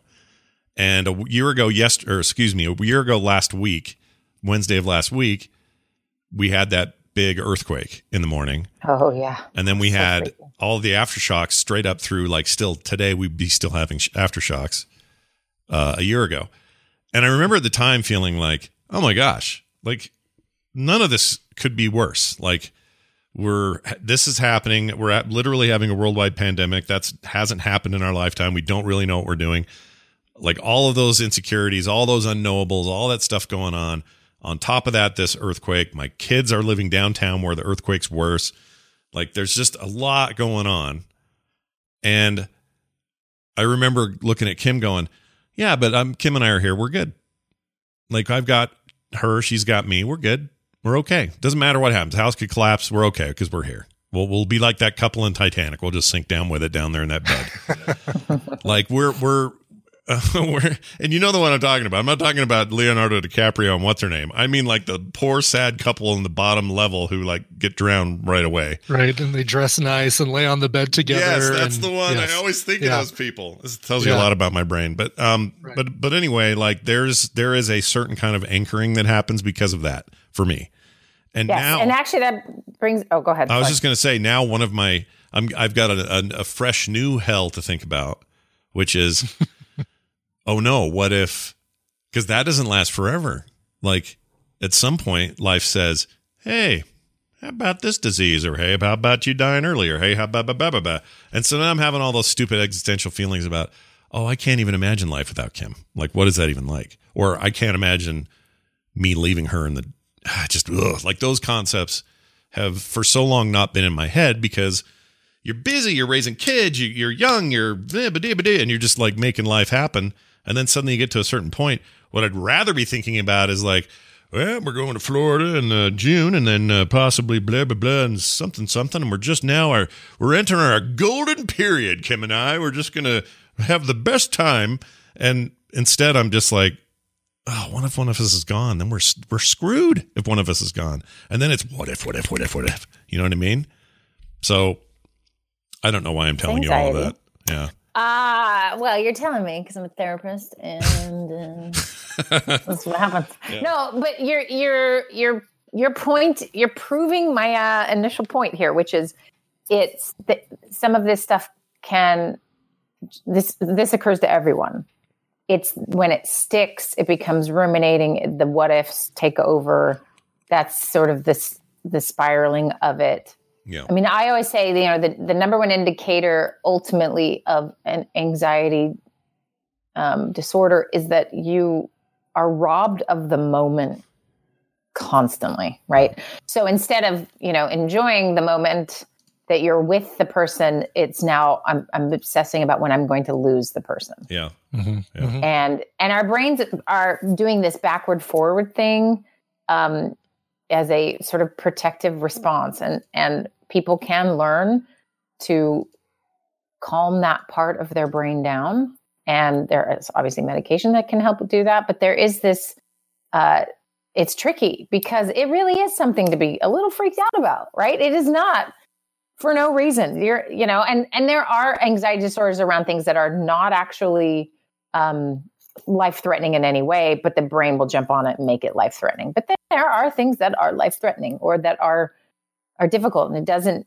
you know, it doesn't minimize that these things are real to say, oh well, it's just anxiety, but it's learning how to navigate your brain. So I, I would say that first for the emailer, and then there's the second part that you, that you brought up that I think is helpful is is what does ground you. Um, so let's just go talk to someone about anxiety. Let's leave that there. Okay, now go back to everybody without an anxiety disorder that has these experiences. Um, what grounds you in these difficult moments? So a pandemic hits, uh, an earthquake happens, and you say, "What?" Like, take stock. What What do I got going for me here? And you find you know and in those moments i think people can find what is the thing that grounds them. And some people i think in this past year have learned that there's not a lot that had grounded them or that they could sort of turn to or they realize oh going out and partying that was what grounded me. And now that i don't have that who am i? Or whatever it might be right? Like that's why it's been so difficult is everyone at the same time is kind of kind of facing a a similar introspection that maybe didn't turn up what you wanted it to turn up or or you know exacerbated things that had already begun that type of thing Is So it is so it part is part of that that you know we're we're I don't know how uh, everyone's experience is different, but it feels like people are sort of fed a a line on what they're supposed to expect. So when you're 30, you'll be fully successful and have the job you always dreamed of and the perfect marriage and the bip bip bip like those those things. Uh, never, never.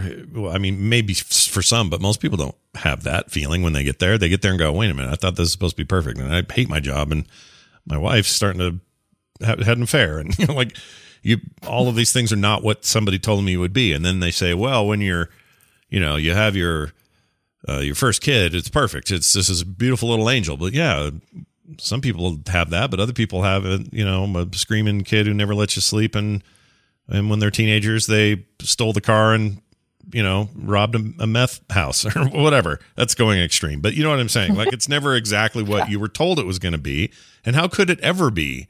Because there's no such thing as like, here's a template, step into it, and you'll match. It doesn't work. So, so this is what's amazing about this, and I'd love your theory on this. Everybody has these. Everyone has a number in their head of what an old person is, and then suddenly that one day comes in there that age, and they're like, Mm-hmm. "Wait a minute," you know. Or everyone has the "What should I have accomplished by 30? And Right. so, so I mean, there's some obvious things like the 30 under 30. Like we literally uh, will celebrate young people doing crazy amounts of things, right? Um, and then, so some of that has influenced the story we all have about what you should do by what age or whatever. But think about where do you guys think that comes from? What's the the purpose of? You know, you say they tell us. Who's they, and how did they tell you what you were supposed to have done by your 40th birthday? Yeah, because part part of me is like, uh, here's what I here's what I've learned is that when I, we say they, who we're talking about are people that are either pretending really well to be the thing you think you want to be, you know, and the they're John- not actually saying it out loud. no, they're just living. They're just living it. So you look up the street and go, "Wait, uh, Frank's got a motorhome, a boat, and um, a timeshare, and on the uh, with a beach house, and you know, you're starting to look at all these things, these indicators of of monetary the and or outside, right, right, The but then you material stuff. but then you find out just under the crust, there's just a poopy cake in there sometimes. Like, oh, he found out later he beat his wife, or found out later, you know, he's Or he embezzled to get that uh, nice beach house and Yeah. that boat sitting in front of his house. Yeah, like it, that's literally happened to me where somebody I thought was, you know, all on the up and up was just doing great and all, all smiles all the time. Suddenly there were cops at his house and he was being arrested for some fraud thing with a business and lost everything as a result. And I felt like when we were kids growing up, Wendi, we had a bit of this. We we lived in an area for a while called Royal Lane, and it was literally this like uppity, expensive. Could you get a more pretentious name for your Oh, I dump? know, Royal, Royal Lane. Lane. Yeah. Yeah. it was this beautiful place. You could you you went into it, and it was one way in, one way out, and it was gorgeous. And every house was way too big, and yards were way too large, and and we were no different, except you know, Dad didn't put a lawn in for ten years or something, and we chopped weeds every year, and We whatever. buried a lot of dead dogs. A lot of dead dogs there. Yeah, it's a long story, but you know, we We're had this. trashy, is what we're saying. Yeah, we were kind of trashy in that area. HOA would have kicked us out if there was a thing then. Um, but I don't know if that's true. But anyway, the point is like all of the pretension was there all around us, but it, you never felt like you could live up to whatever that that was. But then you'd find out later, like I'm not using names because I, I get in trouble when I do this. Because sometimes I find out someone listens to the show, but there are numerous examples of people around us that were not what they looked like to us, and whether that was just our perception or their, or it was actually what they were trying to portray. I don't know, but it was it was never right. But you don't know that stuff. You know, you just see these other people and go, "Oh, I want to be like that," or "I want to do this," or "I want to do that." That seems perfect. That's the perfect family. That's the best car. That's the whatever, whatever. And in the end, none of that's real. It's all just none of it is. like it's all just frosting. It's all just uh, window dressing. Yeah, and even then, it's barely there. It's like you can almost. It's almost like frosting that's a holographic projection of frosting. Right. Right. Because it's so meaningless. There's not even a flavor to it. It's just not. In the end, like if it, I no longer think about and haven't for a long time. There's no. I have no desire to keep up with any Joneses of any sort. No desire, and it's and that feeling of like, oh, what are the neighbors doing, or what are what are the family doing, or whatever. That ended for me two decades ago. I just don't care, and so I don't know why that's not a problem for me. But what, but the problem for me is things like things I can't control, like if Kim was suddenly gone, or if um, you know the pandemic wiped everybody out, or you know the again the existential stuff that I don't have direct control over. Something I have control over, I have control over, and I can deal with it. But even in those cases, there's there's a part of me that's like, hey, if you don't want to have a heart attack like dad, what you got to do is you got to be in way better shape now, and and you got to you know mm-hmm. work toward a, a healthier lifestyle and all that. Even though his may have been mostly a genetic thing, but but regardless, you know, I think well that's what I got to do. But then my brain goes, yeah, but you know he wasn't in like terrible shape. It's possible that you just are going to have one. And it's because that's just the deal. There's like a little devil on my shoulders going, You got to tell you're 63 and then you're out of here, buddy. I get that all the time. Oh. And I hate that. Right. And it's because you know more. I mean, think think about, you know, when you're younger, you just don't know what can happen. I think of all the people who who bliss, blissfully have their first child and are just like, yeah. And then it's, you know, a couple years later they're like, "Whoa, like 2 billion things could have gone wrong." like you just don't know until you know someone that something has gone wrong. So you're you're they keeping up with the Joneses really is just social comparison theory, which is like, am I okay? And I'm going to look around me and find out if other people are doing things I'm doing, and then to know if I'm okay. So, Scott, if I put you in a neighborhood of creatives, believe me, you'd still want to keep up with the Joneses. Probably. But you're in a neighborhood of, I don't Hmm. know, like insurance salesmen. So, like, it's it's you're not comparing. It's not apples to apples. You're totally right about that. That's funny because uh, the one place where I do, st- and that's not really keeping up with the Joneses, but I'll see, uh, like in my internet world, I see some art from some artist I follow or talk to or friends with, or whatever, and I'll go, oh man, I got to up my game. Look how great that is. Like, I still I do that all the time. So that, I because call it- that's your actual peer group, by the way. Right. not- I wouldn't call it competition. I would call it like Colleagues, you're yeah. Yeah. it's, am I doing okay? It really is a at its core. Am I enough? Yeah. Get am my I bearings. sufficient? Yeah. Yeah. Exactly. Right. And so you take this email and they're like, what does this have to do with me? Um, if you take the email that it's there is this thing of looking around and the people you love and care about and love and care about you could disappear. Like it's the same principle. It's just much darker as we get older. So so let's talk about the stages of human development really quick. So I'm gonna take this from Erik Erikson. By the way, I want everyone to name their kid something like Eric. so my husband always Right. he always has coworkers with like I swear like a Barry Barrison, like for real. Really? And like a Jimmy Jimison. I can't get over it. I think it's so great. Steven Stevenson. How about Steven Stevenson? That's a pretty good one. Because P.S., you're a parent and you're having a kid and you're like, you know what? Our last name's Johnson. I think we should do- go with John. I just think it's hilarious. Anyway, enough with that. Erik Erikson uh, is sort of coined, and there's there's definitely expansions on this, but this is just a real basic one of the psychosocial development of humans. And there's eight stages, and they really are like a this happens or this happens. So it's it's it's something versus something at a certain stage. So the first one is trust versus mistrust. So if mm-hmm. you think about a very young infant, can they trust that they're safe? Right? If you think about the instincts that a, a baby has, there's only two. Yeah. It's the fear of falling, like the jerk falling response, and the sucking um, response. So eating and not dying. Those are its two things.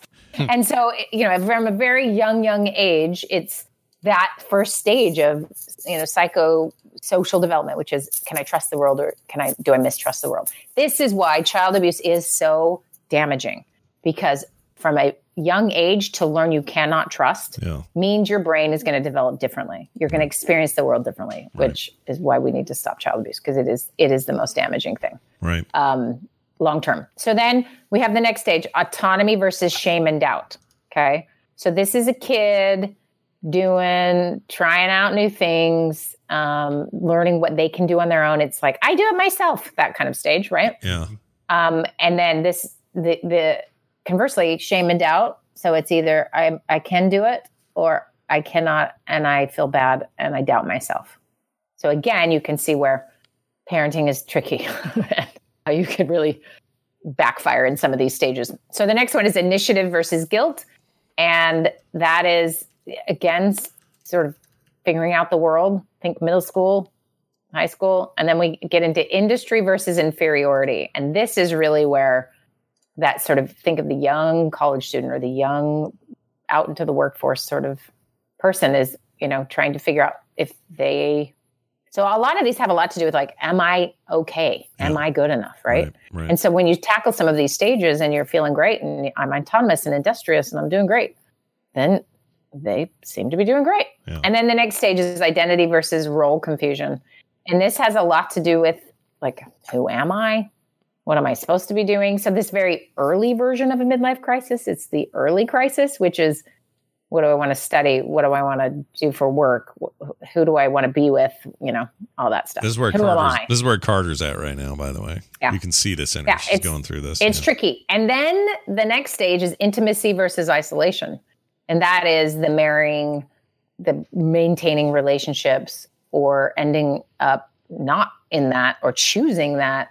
And I would I would say the word may be changed today because I don't think people choose isolation and they either choose marriage or isolation. I think people can choose intimacy without it being marriage, but that's that's kind of historically the common. Are you pairing up and building a life? Right. Then we get to generativity versus stagnation, which is where we're at with this emailer, right? So right between between intimacy and isolation and generativity and stagnation, you've got this magical midlife crisis moment where you're sort of questioning a lot of choices. And I hear people, I, I, I feel like I have a new book I need to write, which is called If I Had a Dime. If I had a dime for every for every person who said fill in the blank with a certain age, I can't do blank because I'm this age blank. Yeah. So I will hear someone in their 50s say that. Then I'll hear someone who's 26 say, I have missed the boat. I have no options. Yeah. What Crap. And it's because, and I'm going to, this is a whole nother topic, but I really think the the most internalized bias all of us have we all have internalized bias we're all a little bit racist we're all a little bit sexist we're all a little bit all Well, oh. Were you there, Win? 100% of There us she is. have internalized a oh, you there? Sorry, you cut out for Yeah, a second. okay, yeah, There's you that little internet Sorry. blip. You're the good. kid using a microphone No, it was. I, I, it wasn't your mic. It was definitely internet or something. But Yeah, internet. Uh, it really might be the microwave it might be the microwave. no I'm, Is your phone in there? anyway it's Your on the same frequency i have to i have to oh, weird. Is it really? That's weird. Wave it's obvious anyway so okay yeah yeah. That's really can't weird. interfere with Wi-Fi. yeah. 5g i'm on a Oh yeah, you know what? I've heard of that. Yeah, Mm-hmm. uh, not microwaves so much, but other stuff getting in getting in people's five G business. So maybe that's what you're having there. Are you there? Did we lose her? I think we're losing her. Oh, Damn we it. Lost her. All right, I'm, I'm gonna re-add her to this call. See if that doesn't clear it up. I've heard of that, um, and I still Mhm. have problem with certain Bluetooth issues. There's so many signals flying around Mm-hmm. now that um, if I go outside my front yard, with, sorry that is Oh, you're that's back. embarrassing no, No, you, it all right. really is the microwave like i'm not kidding Where, well, who, what do you got going in there? Got a, like What a nice morning popcorn? burrito, or what do you got going? What's in there? No, but I swear to you, every time my kid, I thought I was just being stupid and mega ignorant. And every time my kid can use the microwave, I can hear the door shut on the microwave. And then my internet goes bad. That's weird. That's really And- weird. I'm at a perfect location where, because it has a certain frequency or whatever, right? It just like interrupts the the internet. So I had to get a 5G. so anyway, sorry, I switched. I'm All sorry. right, you're all good now. No worries. It's embarrassing. Okay, I was on a roll too. I'm yeah, so mad. you were What on a was I saying? roll. Uh, I'm trying to remember what part of the Oh, roll you were on. internalized. Yes. Oh, right, okay. right. So we all internalize certain things, right? So internalized racism or internalized sexism is where you are of the the group that is marginalized, but you have internalized the thinking of the group, the majority group, and hate those things about yourself or your group, Right. right? Right. So we all have internalized internalized ageism, all of us, every last one of us. And there's some young bias that humans have, tend to have, um, and we attribute so much to youth. And it happens throughout our lives while we're young. We don't know it. And then suddenly you're not young and you start to have these experiences you didn't maybe have before. People treat you a little bit differently, or you're discounted in a meeting when you weren't discounted before, or you know, whatever. Um, and so we're just living our lives internal internally at whatever age we feel, but the rest of the world watches us melt and goes, "Yeah, you're not relevant anymore." Um, at least culturally speaking, in our culture. So this ageism, though, is this: you should be this by this moment. You should. Um, like you can't do it there's you know so we, we get to this stagnation generativity thing like are you still capable so if, if you think about it you ask someone what's the ideal age to start your own business and Yeah. have it be successful i want i want you guys to guess what's the ideal age to be successful in creating a startup and doing your own your own business Well, I mean, you're natural. Seems like a trick question. I'm going to say my the age I was when I started mine. oh yeah, I see. what was that Uh, that was 30. 30. uh, Yes, say 30. okay how about you scott what do you think Um, it was roughly the same, but my idea. I mean, in my head, my ideal is as, as soon as you can, so that you can have as much time as you want or can to grow it and do stuff with it. So I would say, internalized ageism there we go yeah, Um, that's probably exhibit A. probably right. Yeah, like I don't know. And, I, and here's the research: the most, the common age for someone to start a successful that lasts and works business is 47. Really? Wow. Wow. Well past all of the thinking most people would have, and it's because Right you have past this- the Joneses. right past it. Well, you have the skills, the maturity, the know-how. The, you actually are prepared for the whole thing, right? Like there's Yeah. there's a lot to that that makes a lot of sense when we think about it. But we're so age biased, not only age biased, but time biased, which is getting to the point of what this person is saying. When time seems to starts to feel shorter, right? We you see this with older people or elderly. They're much quicker to tears, or they're much quicker to sort of. Um, it's like there's a, there's actually experience of time that is. It's like time bends a little bit and it shrinks, and there is this just. You know, in some ways, I think that can make people grumpier, and I think in some other ways, it makes people a, a lot more open and more generous. That they just can see past all the things that used to matter when you were 20. They don't matter. Um, and there's not so much time left. So some of that we happens. just have these gnarly we have these gnarly public examples of like Mark Zuckerberg was only 23 when he brr. Mm-hmm. like you you can't avoid that that being you know ponied up as the standard because everyone thinks we it got. is. Look what we got because a 23 year old got had control. Right? Like, I know. I am yeah. not. That's a That's worst not example. a positive thing. It's a bad example. It's a bad example, but but there is this notion, and again, it's that thing you're talking about. And I never really thought of it this way, but we all think of, you know, Steve Jobs being 19 and a dropout and starting his thing in his garage with Wozniak, and and you know, true genius starts at these these ridiculously young ages, and then they blow everybody's mind and become mega millionaire, billionaires, or whatever. You know, Bill Gates, everybody. They're all, only they all identify success as one thing. Yeah. It's how much they're worth yeah, it's annoying. Which I, I find the most ironic thing about human life is that so many people feel unworthy. And that because this, you can't from the outside see how happy Yeah. someone is or how Exactly. content like if if all of a sudden we found out taylor swift was the most happy content person uh, ever then we say all right that's success right there and Yeah. she's We just 14 don't- 15 I think we just 15. never know. We just never know. Like I was just reading a thing this morning. Was I, when I was prepping for the show. Um, I used to be a big fan. Well, I was a fan of Brett Favre's time uh, in uh, uh, Green Bay or Green, yeah, Green Bay. green bay Mhm. yeah Um, that was a great time for that team and for him, and you know Super Bowl wins and all that stuff. And my sister, you know, there we have this other connection where Kim grew up with. Uh, she went to Brett Favre's high school. Her, his dad taught her how to drive. He was a driver's ed teacher. Like we have all these connections. So in our heads, we're like, uh, Brett Favre, young local Mississippi kid, made it. He did it. Everybody, everything's perfect. and he's not without controversy. But this morning, this big thing about how he uh, almost committed suicide because his his um, painkiller addiction was so bad. Like, well, you never freaking know. The guy's living, he's laying in a giant pile of money. It doesn't matter.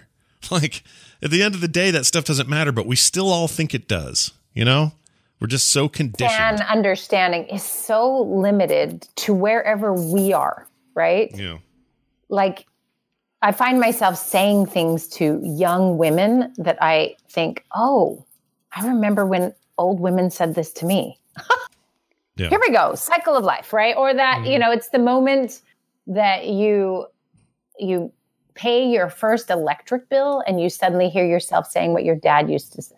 Like, I don't own the power company. Turn off the light. Turn off the light when you leave the room. yeah. so you have to sort of navigate that that that because those moments until they come, you don't have that sort of empathy or understanding. And so that's the power of actually being older that we don't revel in. Where there are some cultures that have existed on this earth where they do recognize that wisdom and they treat it very differently. So this is a this is not unique to the United States, but it is particularly bad here in that we just we we worship the young. We really do. And and and we and it's the halo effect, right? You attribute things to beautiful young people that they don't have. they don't have them. And if you really test it, and then think about the pressure to be the thing, and then we've got the fake outer stuff that that is just everywhere, right? Mm-hmm. So let's go to the very last stage. So this is stage eight, and this is where this is heading for this emailer and for all of us, which is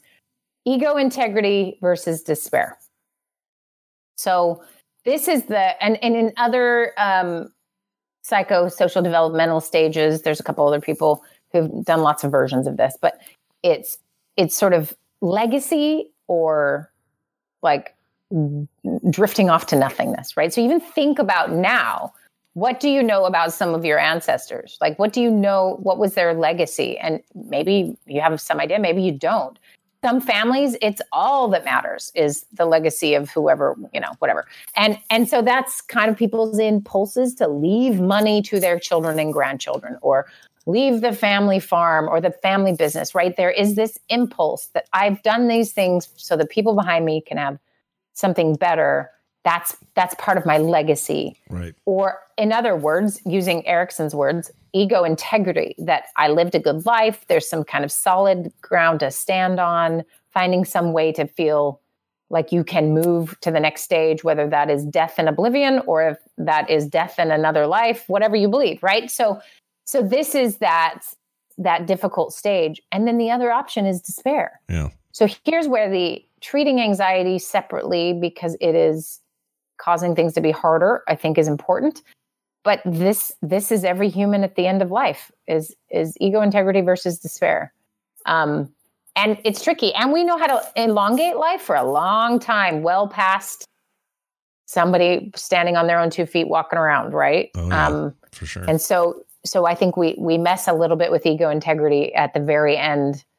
Um, that can be tricky. So so okay, so there's a framework to kind of think about it. I would recommend this person. There's some books out there. Just read some stuff on some basic human development, lifespan development, because I, I think it's helpful to get that in into your sights as you think about things.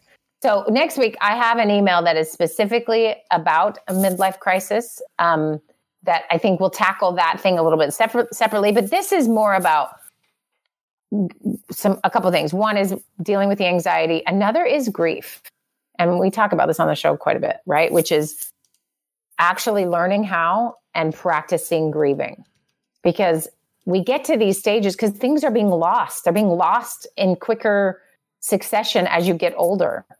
Um, when something is lost when you're young, I mean, we all just say it's so tragic, but when you lose a loved one and they're in their 70s, people are not saying that's tragic, even though it is for you, for or whoever is the the loved one, right? It doesn't loss is loss is loss. Yeah. Um, and and what do we, how do we navigate those stories? What do we do with what is the meaning of all of this? That that is something to work through with somebody that you might think you don't need to, but can really ease the next section of your life and have you more present in your life. Because in the end, you're going to die and there's oblivion or whatever it is that is going to happen and what you think is going to happen. But you're going to miss all the time before then hmm if you're drawn away only by the anxious thinking or you're drawn away with this. Um, a- and to me, it sounds like stuck um, loss and grief just hasn't hasn't been processed enough to free you up to experience other things. And uh, one other way to think about this is when you're aging, and this is partly why getting old is hard, is we don't have as many experiences that are just that revelatory, new, exciting experience, which I think is why I love the uh, in and of itself show so much. Is I, I mean, when's the last time I watched something that really surprised me? Mhm. Right, that Mhm. wasn't Right. a cliche or followed a formula because I've been lo- alive long enough, you know. Yeah. Yeah.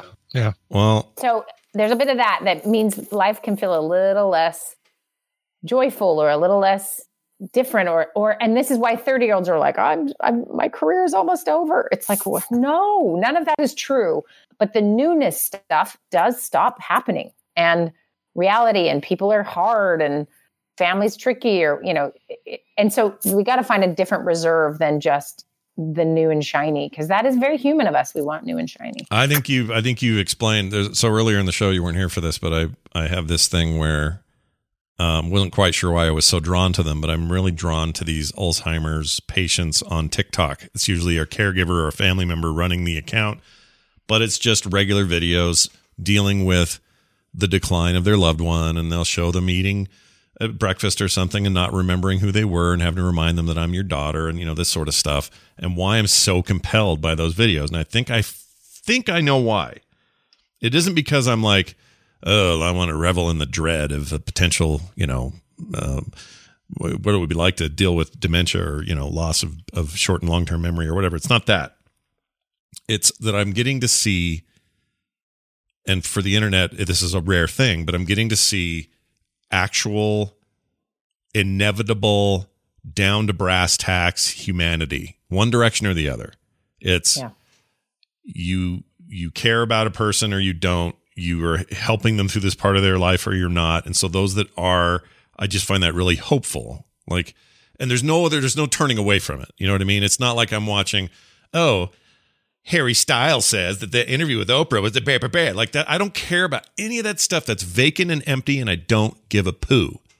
But this is me watching somebody struggle with the parent who raised them now doesn't know who they are and they've got to feed them and help them walk and understand and when they get up in the middle of the night they got to calm them down because they're afraid and they don't know where they are like there's something about the the immediacy or the um the oh i don't know just like the raw day-to-day reality of you either you're you're you either care or you don't.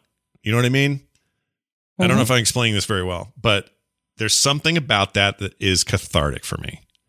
Can't can't really explain why except that i think you're sort of rubbing up against it which is this isn't me trying to my life has shifted from trying to follow people who I wish I was more like and and now I'm looking at people who I hope I'm like. Does that make sense? Interesting. Yeah. I don't know if that makes sense. Yeah, and developmentally very appropriate. Like there, th- there is something magical that happens in midlife that most of us need to learn to better appreciate, and that is the, the loosening of this. I need to make people like me, or I need to be okay. Right? Like developmentally, there is a shift, and that's I think why businesses succeed when the when the starter upper is forty seven and forty eight Yeah. because you have the the games you have to play when you're younger, the pressure, the the way you think about things. I mean, there is some relief from that, and some of that comes with just more experience, more maturity, and realizing it's not worth it, and what it is, what is worth you consuming or you connecting to. It's just it's getting pickier about what you will allow in your life in some ways. Um, that is what's actually nutrition tr- nutritious as opposed to empty you know Mm, right. and some of that is again this sort of generativity versus stagnation and then eventually like where are you headed after this and what kinds of things you want to be known for or right it's that legacy building thing that starts to to matter. We just have this problem in our culture that, you know, someone who has a lot of money is the idea of success. When I think the most successful people will never know their names because Oh, they were incredibly successful, especially those who have broken generational cycles of violence or whatever, right? Like the most successful people are just, they're never going to be in the news. Yeah, it's and the quicker we come to grips with that, the better. The better. It, I don't know. The better off we are. I think.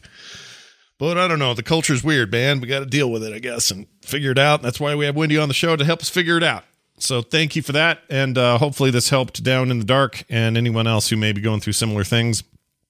Uh, like Wendi says, it's it's everybody at some point. So somebody somewhere is hearing this, and hopefully it's helpful. To helpful. some degree, yeah. Uh, Wendi, anything else going on? Uh, realsteps.org still there. Go sign up for stuff coming down the road. But uh, May. yeah, May is the day is the is the month. Sweet. May is the month. It's, yeah. All right. Yeah. Get over there, sign up now, and uh, you'll you'll be a part of the next You wave. won't regret it. Yes, it's a cult. Just kidding. It's not. It's not a cult at all. That's a joke. It's kind of a cult. A cult adjacent. Hashtag not a cult. It's all the good things about the cults, uh, with all the bad stuff not there. So Exactly. Exactly. So well done. No Kool-Aid. Uh, have fun, and we'll talk to you uh, soon. Bye now. It's a terrible, it's a terrible way to end it. it's just dumb. Um, all right. If you've got your own thoughts on this too, don't forget you can always email us the morning stream at gmail.com. All right. Before we go today, I have a, uh bonus mashup we've been holding on to for a couple of days. Yeah. This is called Balls Naked. what's what's OMI stand for? Oh, OMI. Shoot. Let me pull up Jamie's. Uh, I should keep that. What we should do is put that list in in the show notes template. Yeah. So we can always look over. It's a good idea. Um, one second. Um. Oh, where the hell is that? Da, da, da, oh, you know what I'll do is I'll search for OMI with his name, and that means it'll come up a lot faster if I do it that way. OMI is old man impersonation. Oh, wonderful! I like these. I think I feel like we just did one of these, but oh my. here it is yes. again. Then uh, hopefully it's not one. Whoops, one we've already played, but we'll find out in a second. So this is balls naked. In Wait a minute! I what? think we did do this. Did we play already. this one? All right, I'm gonna play I a little bit. So, Let's see yeah. what happens. Hold on. Okay. 50-year-old podcasters. Holy oh, we did. We totally did this. Yeah, yeah, yeah. No mashup today, folks. Sorry about that. There is no mashup today. I repeat, no mashup Aww. today. I know, it's kind of a bummer. I was looking forward to it. Aww. That's all right. Next week we'll have a fresh one on Monday uh, from Jamie. Sorry about the false alarm, everyone. Uh, all right, that's gonna do it. Big thanks to everybody who supports us on patreon.com slash TMS. Uh, it gets you all sorts of stuff, including daily bonus audio content with every single episode. And uh, also the PM edition, which happens tomorrow, uh, 2.30 Mountain Time. That'll be live for uh, PM listeners. Last week, everybody got a free one in their in their uh, in their feed. Uh, not this week, going behind the wall again. Just so to give you a taste of what you're missing out on. that's right. Just a peek. Brian belching is Yeah. what you missed out it's a good one though. It's such a good burp. Anyway, uh, if you want to hear Brian burp on Fridays, that's the day to show up. So come be a part of it. That's uh, TMSPM on Fridays. Uh, details on what all that stuff is, you can go check it out at patreon.com slash TMS. Email us the morningstream at gmail.com. Follow us on Twitter at morningstream. And uh, for everything else, you can find at frogpants.com slash TMS. The tradition says we play a song at this point. So, Brian, will you? Who am I to break tradition? Uh, Aaron wrote in, said, Hi, gents. Just thought I'd shake things up a bit and request a cool jazz version of Pure Imagination. I heard the other day on Pandora. Any day will do, no special occasion. Thanks for all you do and hope you enjoy. Uh, side note, I got to see these guys in person many years ago as part of a special high school jazz band program, Jazz at the Hilton in SLC, which is now a Sheraton. Oh, yeah. Uh, the Monty Alexander Trio might be my favorite concert experience ever. Mm. So, yeah, this is a this is a very Andrew Allen uh, level uh, jazz thing. It's a great cover of uh, uh, Gene Wilder's song from Willy Wonka and the Chocolate Factory, "Pure Imagination," performed here by Monty Alexander. This is the steaming hot album version. Here's Monty Alexander and "Pure Imagination."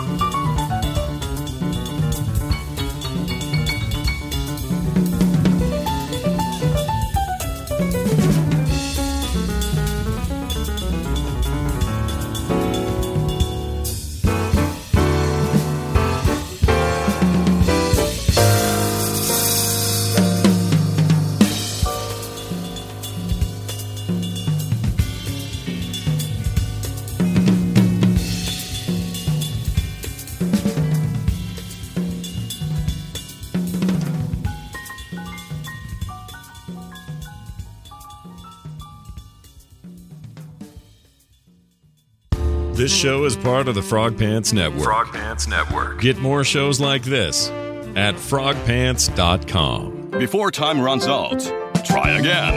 It's a Pac-Man. Runs out. Runs out.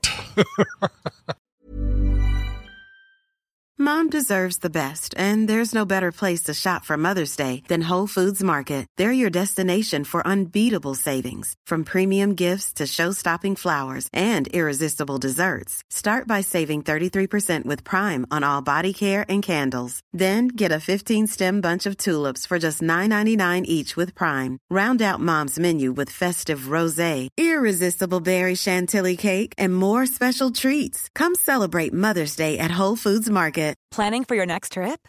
Elevate your travel style with Quince. Quince has all the jet setting essentials you'll want for your next getaway, like European linen, premium luggage options, buttery soft Italian leather bags, and so much more. And is all priced at 50 to 80% less than similar brands. Plus, Quince only works with factories that use safe and ethical manufacturing practices. Pack your bags with high-quality essentials you'll be wearing for vacations to come with Quince. Go to quince.com slash pack for free shipping and 365-day returns.